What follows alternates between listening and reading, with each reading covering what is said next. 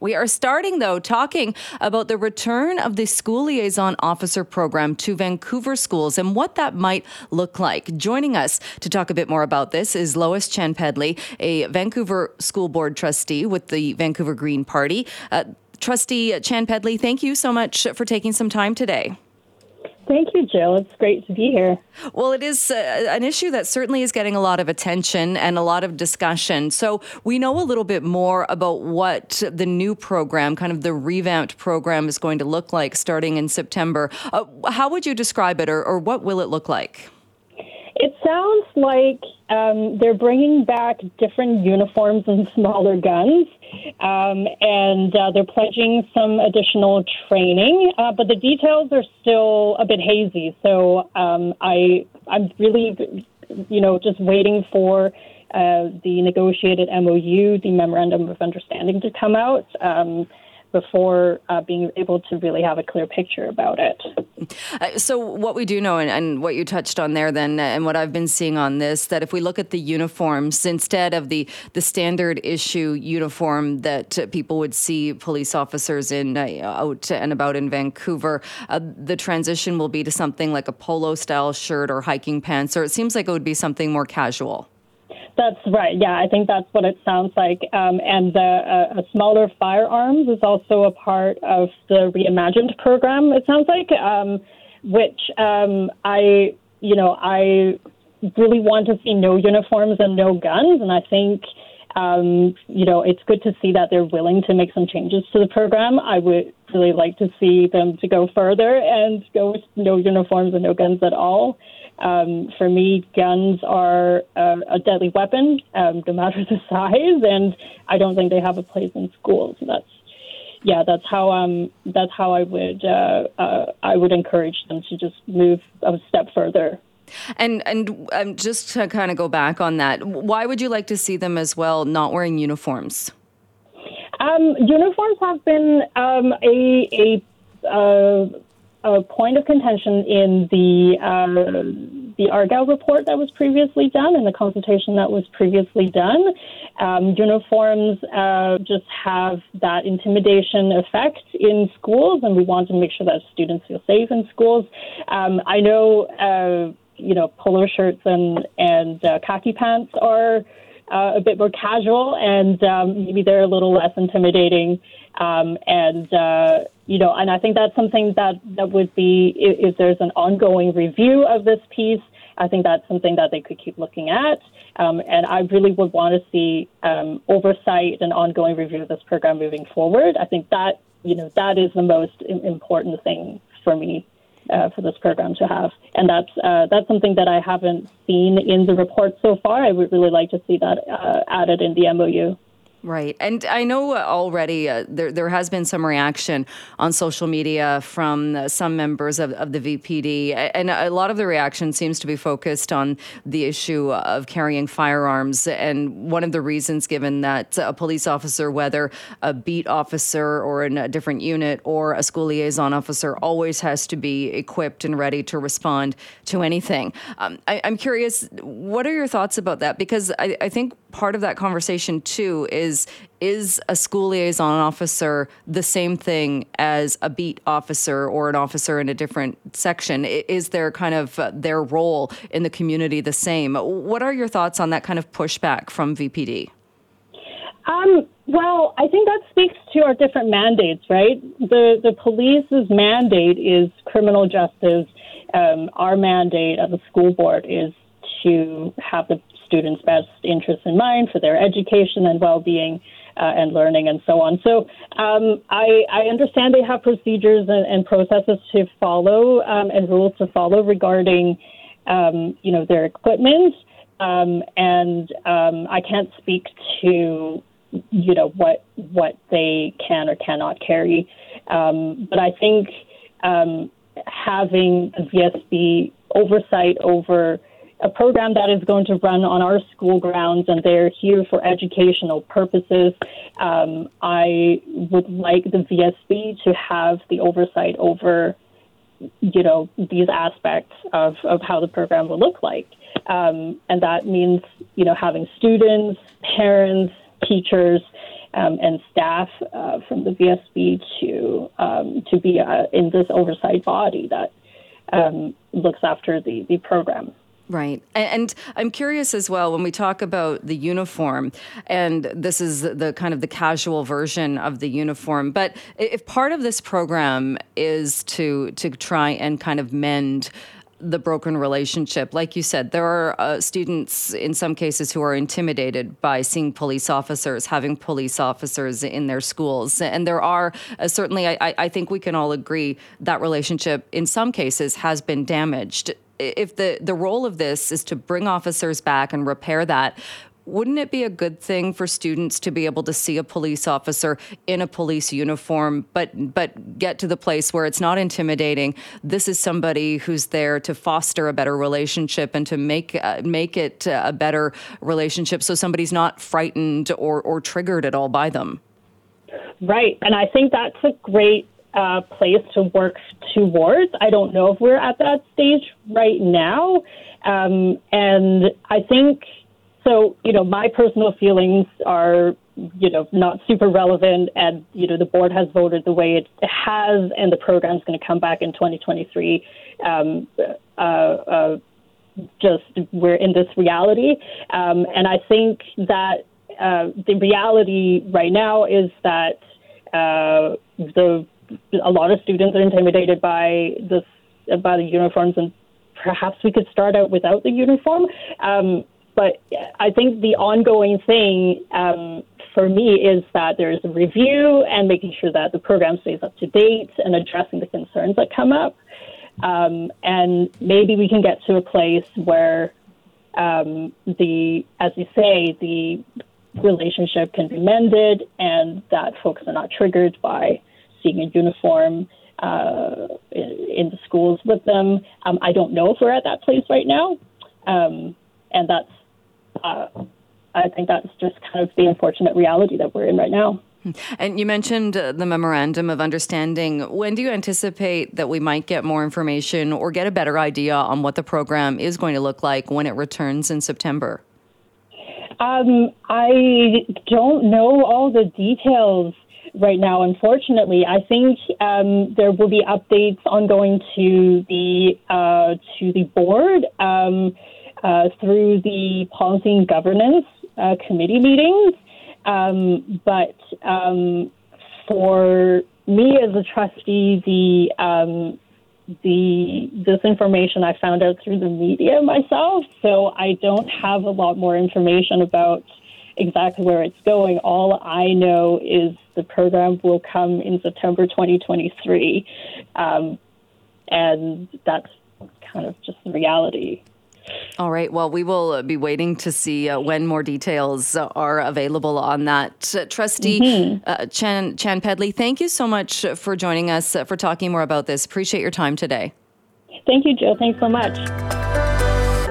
Well, we have been hearing a lot about some proposed amendments. These are to the air passenger protection regulations in this country. Bill C 47 is the legislation, but will it actually improve the operation of our country's air travel system? Will it mean people will see compensation when they are left stranded, or there is something that is not like a snowstorm? It is something that the airline is responsible for. Well, my next guest is here to talk more about this. Jeff Moore Morrison is the president and CEO of the National Airlines Council of Canada. Jeff, thank you so much for being here.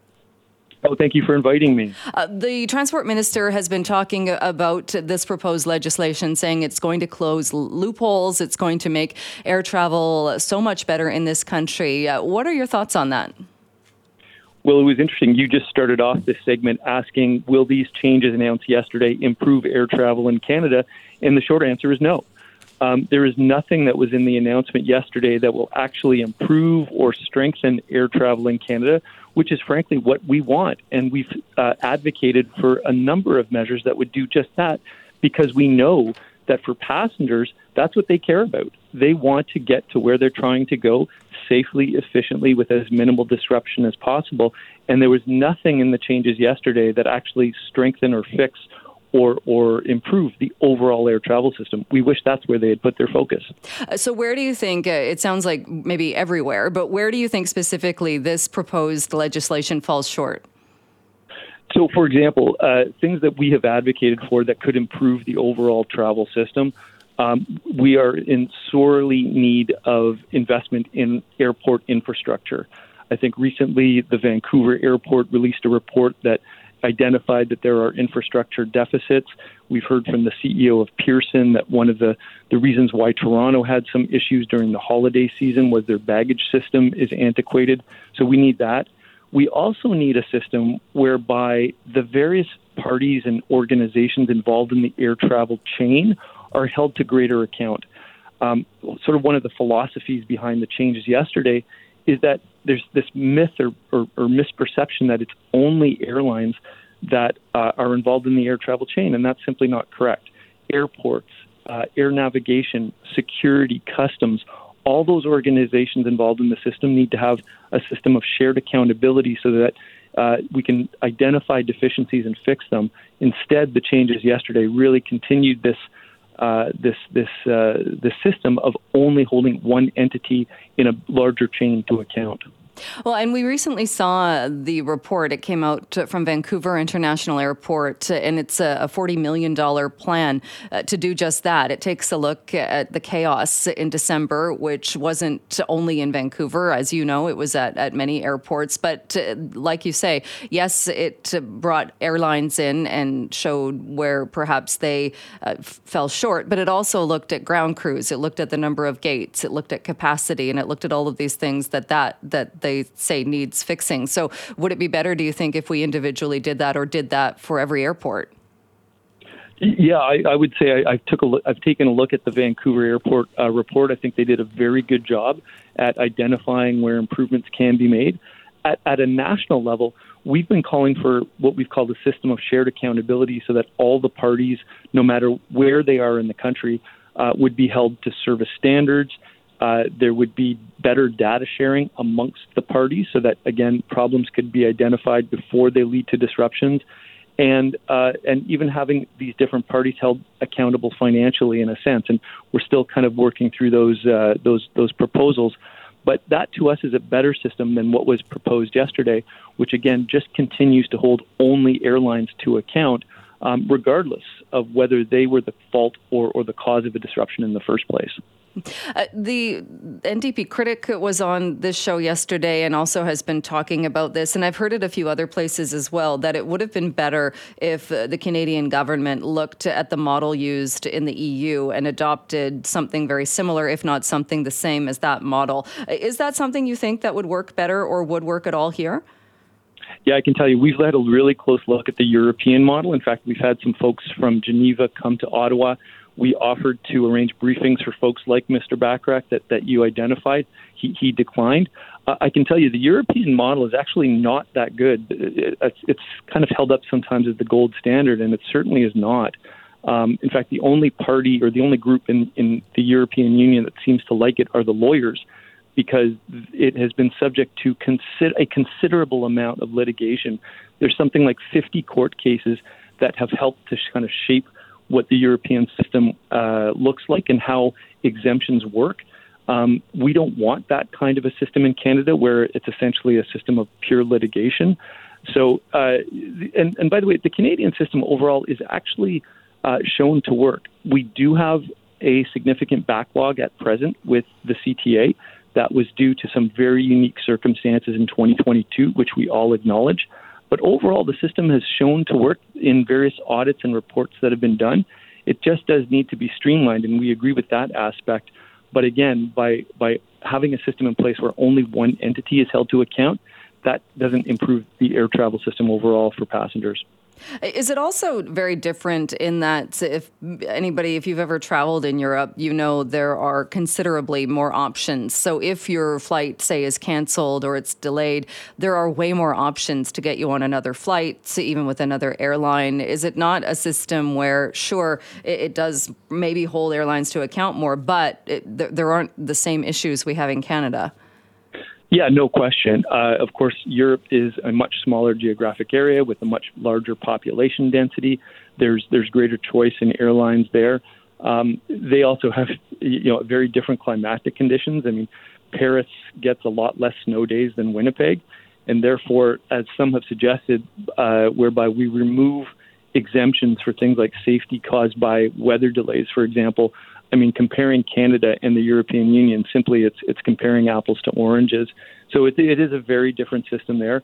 Uh, and and again, so for those who are saying, well, we should just adopt holus bolus, the European model, um, doesn't make sense. And, and, by the way, I know Mr. Bachrach has has suggested that there sort of be an automatic compensation uh, if if there is a disruption or delay there's no system in the world, including in the European model, where that occurs. In Europe, you still have to file claims to the airlines as, as a starting point, as you do in Canada. So it's it's certainly not uh, a system that's very different from the Canadian model.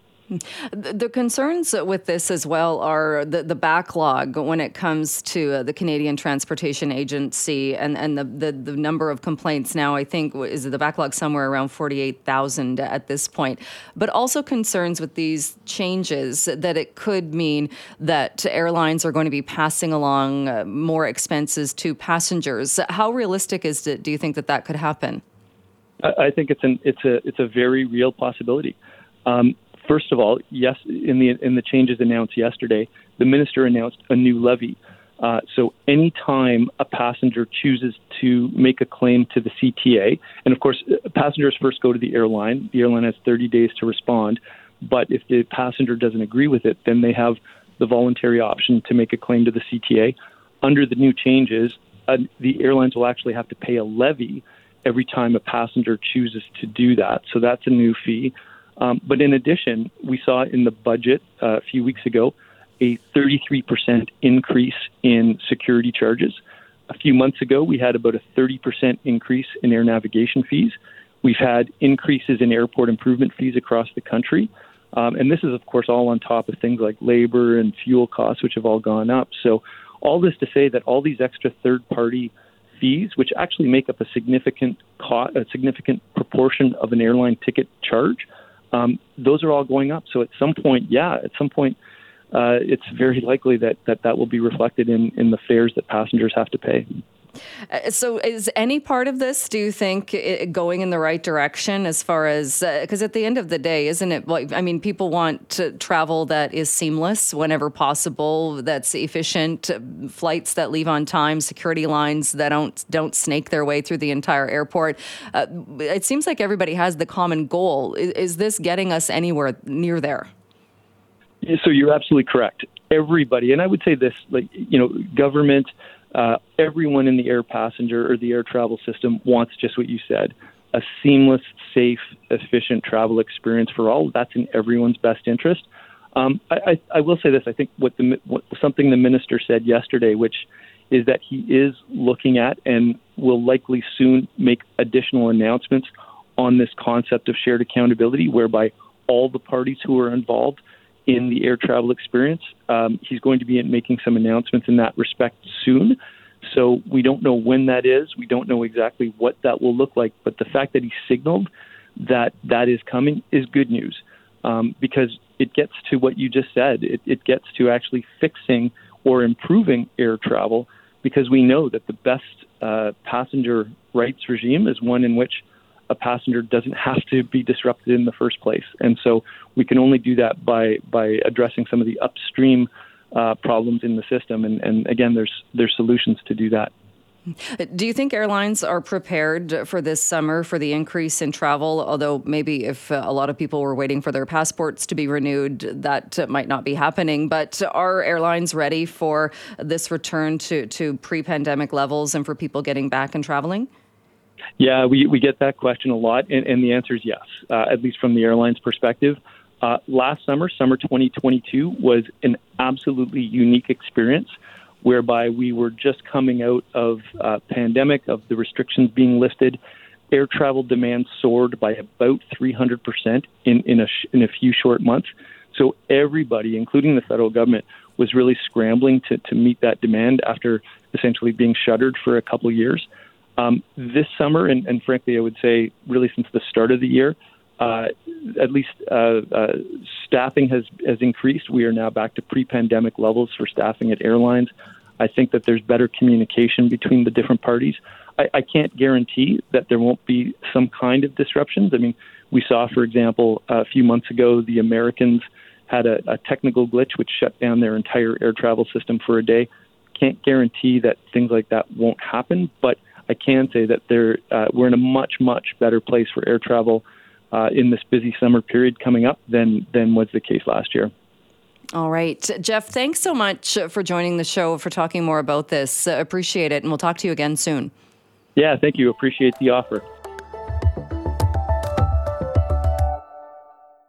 Coming up this half hour, we are going to be talking more about the elite athletes demanding a public inquiry into abuse in sports. So, we heard more about this at a House of Commons committee yesterday. Several athletes appearing in front of that committee and telling stories that we've heard before in some cases, but not in others. But many of the athletes also saying, How many times do these stories about alleged abuse, about people being punished, punished for speaking out. How many times do these stories have to be told before any action is taken? We didn't get uh, any actual promise of a public inquiry from the Minister of Sport, Pascal Saint-Onge, but there are still many people pushing for that. Well, joining me to talk more about this is Ciara McCormack, uh, one of the first to go public with abuse allegations against a former coach, and among those athletes calling for a national inquiry. Uh, Ciara, thank you so much for joining us for talking more about this today. Thanks so much for having me. I, I was reading about uh, your testimony and, and, the testimony at the House of Commons committee, but uh, for, for, those that haven't been following along with that, can you recap a little bit about what you talked about and what you told the committee?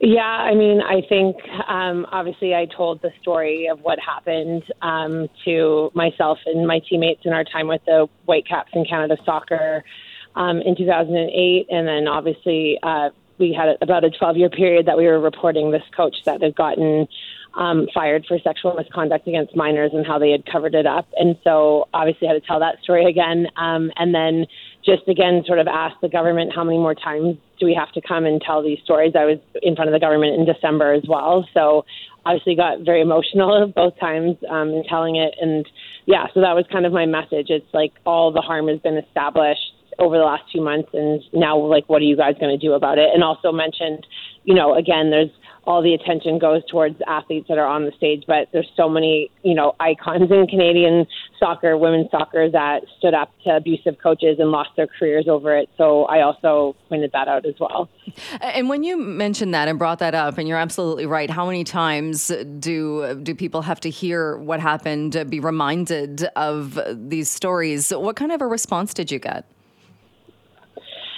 Yeah, I mean, the MPs were crying during my testimony, some of them. So, I mean, yeah, I mean, I, I think again, you know, I sitting in the room with the MPs, I, like I felt like I was met with a lot of empathy, and obviously, you know, I was shoulder to shoulder with Andrea Neil, who I've been, you know, fighting this battle with for the last 16 years, and Myriam um, Rondeau, who's an Olympic boxer who's getting sued by her coach for defamation when she went through the complaints process, like you're told to do as an athlete. And there was an offender there as well, Emily, who's from Vancouver, saying the same thing. So I think yeah, I mean, I, I think there was a lot of empathy towards all of us in, in sharing our stories. And yeah, I mean, again, at this point, the call for, from all of us is for action now. You know, it's it's like we don't want to keep coming back, and it should be enough. We shouldn't have to re-traumatize ourselves anymore. You know, right? And and I'm guessing too that empathy is great, and it's great to see that. But what you'd really like to see is action.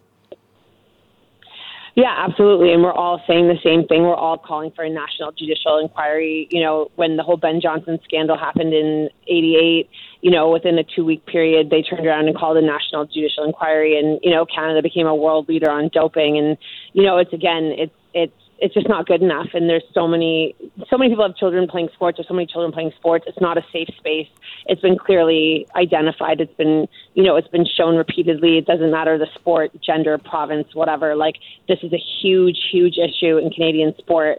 And again, it's not acceptable. It's not acceptable for this to go on anymore. And at this point, you're either on the wrong side or the right side of history. And if you're on this side of the National Judicial Inquiry to get to the bottom of it, you're on the right side. And we're just continuing to push forward for that. Do you think things have changed, or, or much has changed since since what happened to you, and since since that came out? I know that that, that coach was charged and, and convicted, but like you said, when we're hearing from so many other athletes who are coming forward, do, do you think things have changed?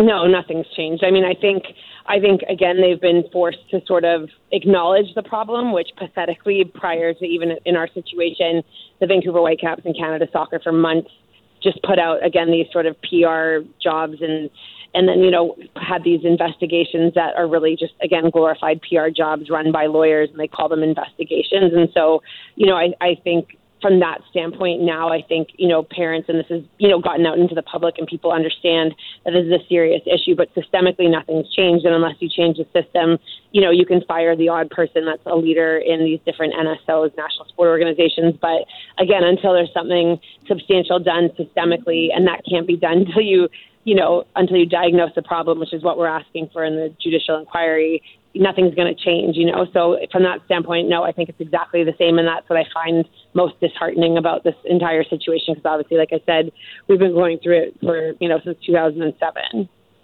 And do you think uh, uh, did it create maybe more attention with, with what we've seen recently in Hockey Canada and uh, even uh, in the last couple of weeks the, the, the funding being restored to that organization, but with what kind of came about with the the funds and how they were they were paying people and, and uh, keeping quite quiet, D- does that is that getting more attention paid to abuse in sport?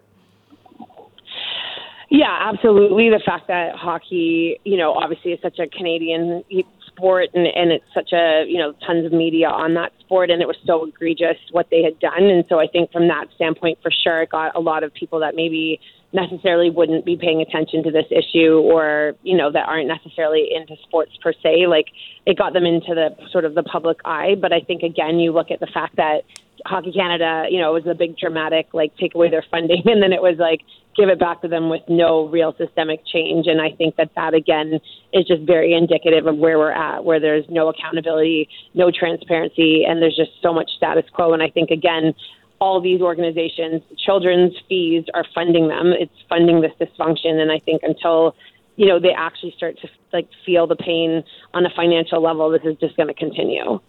Uh, you mentioned too that, that you've been fighting this and involved in this since 2007. And uh, I know you talked to, to the committee or, or talked about uh, when this was happening to you, you left the country to escape that abuse and that there was this, this cover up, there's protection of this known predator. Uh, do you get the sense? I know you say that nothing has changed and, and it's kind of a, a what if, but do you think the same thing would happen today if somebody uh, did call somebody out, made those allegations? Is is there still this culture of protecting known predators?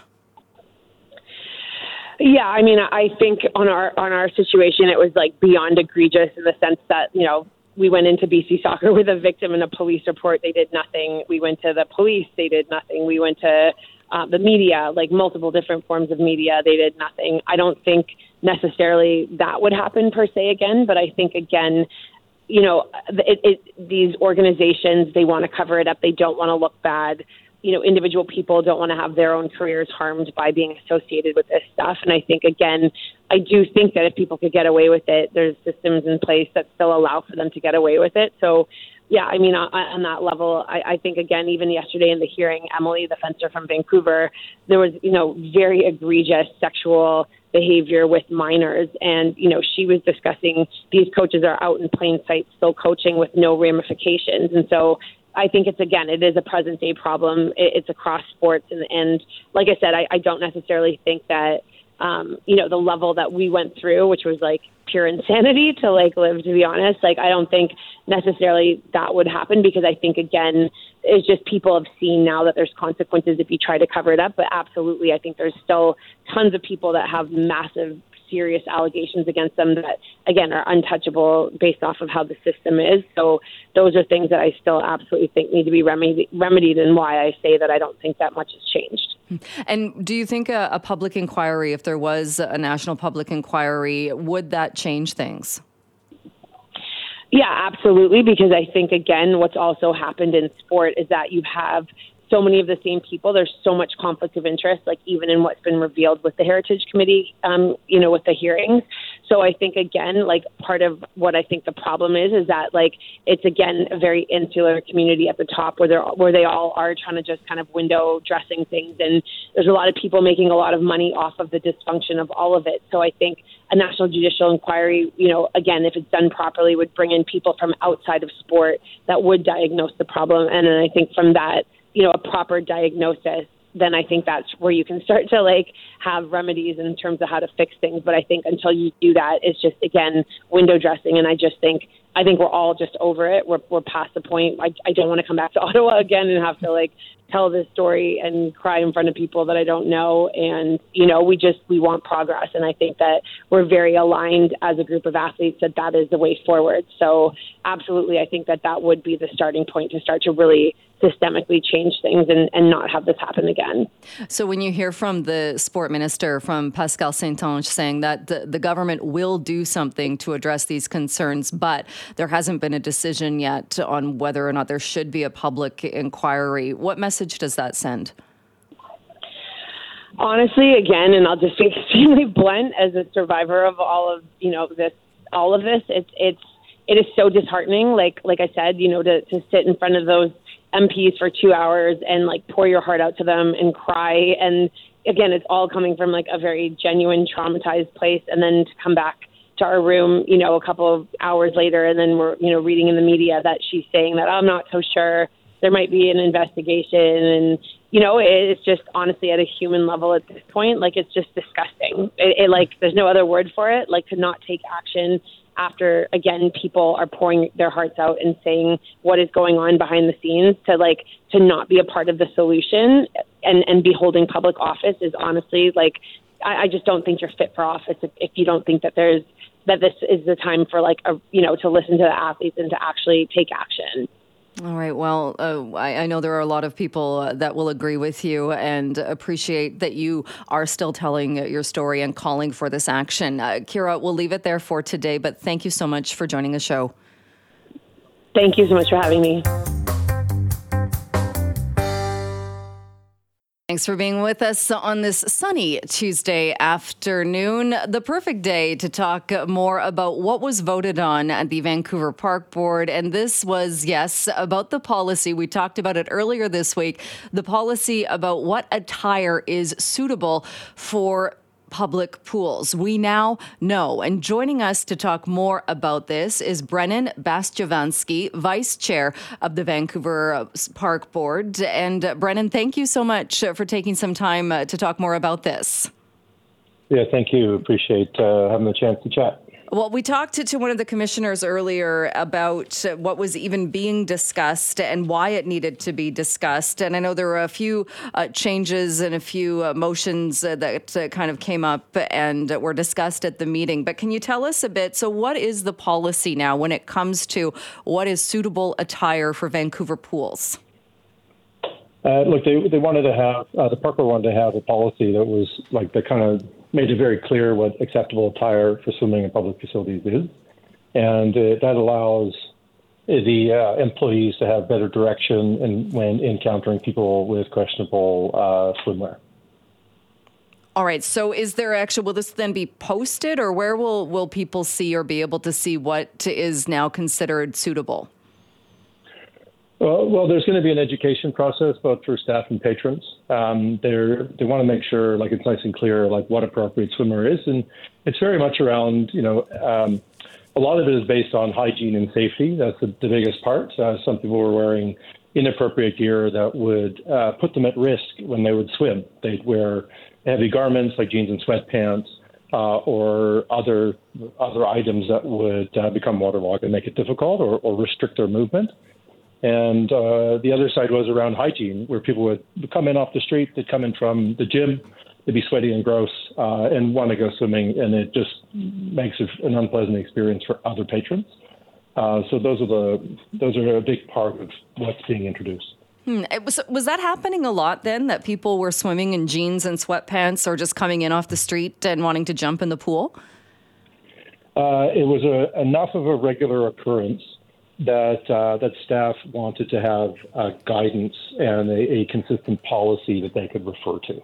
All right, and so the policy, as I as I understand it, then anything that that is deemed a bathing suit that is is something for swimming, or something that doesn't do, like you said, doesn't isn't like a sweatpant that that absorbs water or could could impede your movement, that will be okay moving forward. Uh, yes, the, the thing around safety and hygiene is the, the, primary side, and then the other side was uh, to make sure that the um, that people understand that uh, the genitals need to be covered, and so you know it's um, uh, the park board is is you know still supportive of having uh, every every body is still allowed to uh, swim topless at the facilities. That's not changing. That that law has been in place for a couple of decades.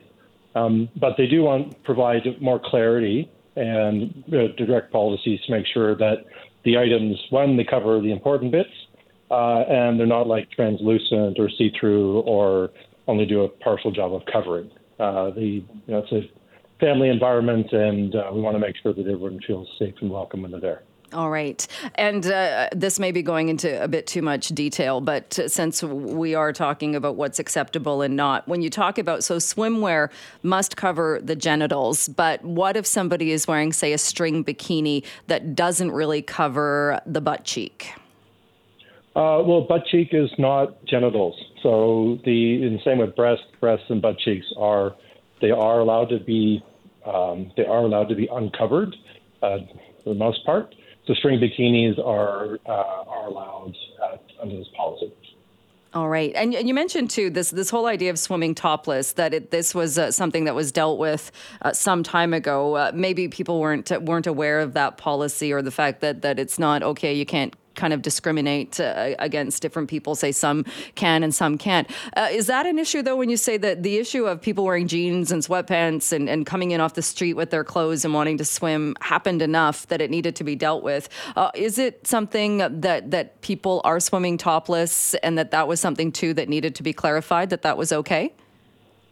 Uh, actually, the, the topless issue that's been around for such a long time, and uh, it's part of the fabric, but it's not very not used very much. So that wasn't actually the um, the issue. Uh, it was more around safety, hygiene, and just the the uh, the covering of genitals that became uh, that were the recurring issues. Okay. Uh, when we uh, talked to uh, uh Park Board Commissioner uh, Digby earlier on, and uh, I think the, the one comment he made that was getting a lot of replay and a lot of attention was he said there was an individual who was known to come to the pool wearing a sock as a bathing suit, not on his foot. And so I would imagine that this policy moving forward, this at least gives staff then. So if somebody was to come into the pool now dressed that way, staff would what be able to say to look to this policy and say you can't swim like that? So the uh, yeah the, the policy is designed to make sure that uh, people understand what is acceptable, and so that item has to be designed for swimming.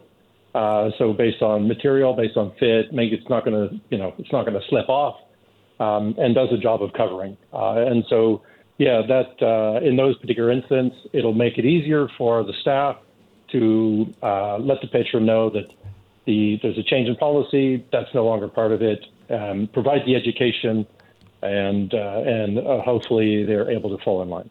Right, but even uh, on the the appropriate swimming attire list that I was looking at, um, t-shirts and shorts were on that list. So, is, would that be okay for somebody to swim in a t-shirt and shorts? Uh, if the t-shirt and shorts are clean, and if they are actually like uh, designed for swimming, some shorts and t-shirts uh, are fabrics that you can actually use uh, in the pool. Okay. Uh, but if you're coming straight out of the gym and want to go swimming, like streetwear, streetwear is not going to be allowed as part of the policy. Okay, so so streetwear right out of the gym, or I would imagine too. Maybe uh, some shorts are also made of, of like sweatpant material, something like that would would still be not acceptable. That's correct. Anything that's going to weigh you down or impede your ability to swim. Uh, some types of shorts of fabrics that uh, that don't get heavy and uh, and same with t-shirts that, cling on a bit more like a a, a rashy or um, rash vest. All right. There was some talk, I understand as well, or somebody uh, brought up the idea of there could be a financial barrier if somebody can't afford a proper bathing suit or, or these types of clothes, and the idea of wearing disposable bathing suits. Was that something that was discussed? Uh, it, it, was brought up uh, by uh, by one of one of the um, uh, one of our guests that uh, that did speak up on it, but it was not part of the the policy uh, was not really considered um, as a barrier for, from um, from staff's report. Okay, so so is there? I, I would imagine. I, I, don't know that this happens or has happened, but if somebody showed up with a disposable bathing suit, would that be okay to swim in? Uh, there are certain there are certain items that uh, that can be worn that are disposable. Uh, certain uh, certain diapers are specifically for swimming, uh, which people that um, uh, are able to wear. But otherwise, yeah, the staff didn't really flag access to swimwear as one of the barriers that this policy would cause. All right. Does this kind of put this this issue, do you think, to a place where it's been dealt with and we can now move forward with this policy and the questions have all been answered?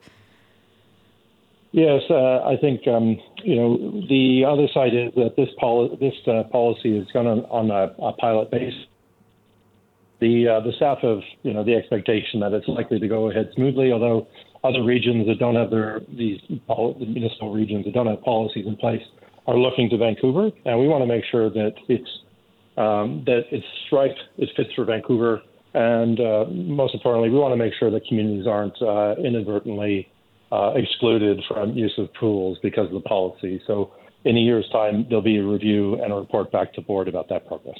All right. Well, uh, that's uh, it is good to hear that the, it was dealt with and is moving forward. Uh, I'm not sure if you can talk about this. I know I know we, we invited you to talk about the, the swimwear policy uh, today, but I'm curious. Are you able to, to just quickly uh, touch as well on the fact that I know the board did uh, talk about drinking at beaches and, and I guess not pools, but being able to have a beverage at beach at, at um, beaches in Vancouver as well. That that is going ahead. Uh, the, the residents of Vancouver are very excited about being able to uh, drink in parks this summer. Uh, the consumption of alcohol was already happening in Vancouver, um, and this is going to allow better guidance and improve safety. Uh, we're ensuring that uh, glass is not allowed at parks and at beaches. Um, you know, broken glass causes like probably the, the biggest danger from what staff tell us. If um, if it's shattered and stuff like that. So we're really going to focus on education, signage, uh, and letting people know what's actually appropriate. And there's going to be increased activity with rangers providing education and police supporting uh, that as well. But uh, the pilots that ran uh, last year, uh, they were very successful, uh, and people were good about picking up garbage and putting things in recycling, and also make and there weren't an there was no increase in um, in incident alcohol related incidents in the parks. All right. And, and, interesting too, with the glass bottles, and you mentioned rangers and police. Is that something, is that a ticketable offense, or is it going to be, like you said, more education and explaining to people why it's uh, not a good mix to have glass on the beach?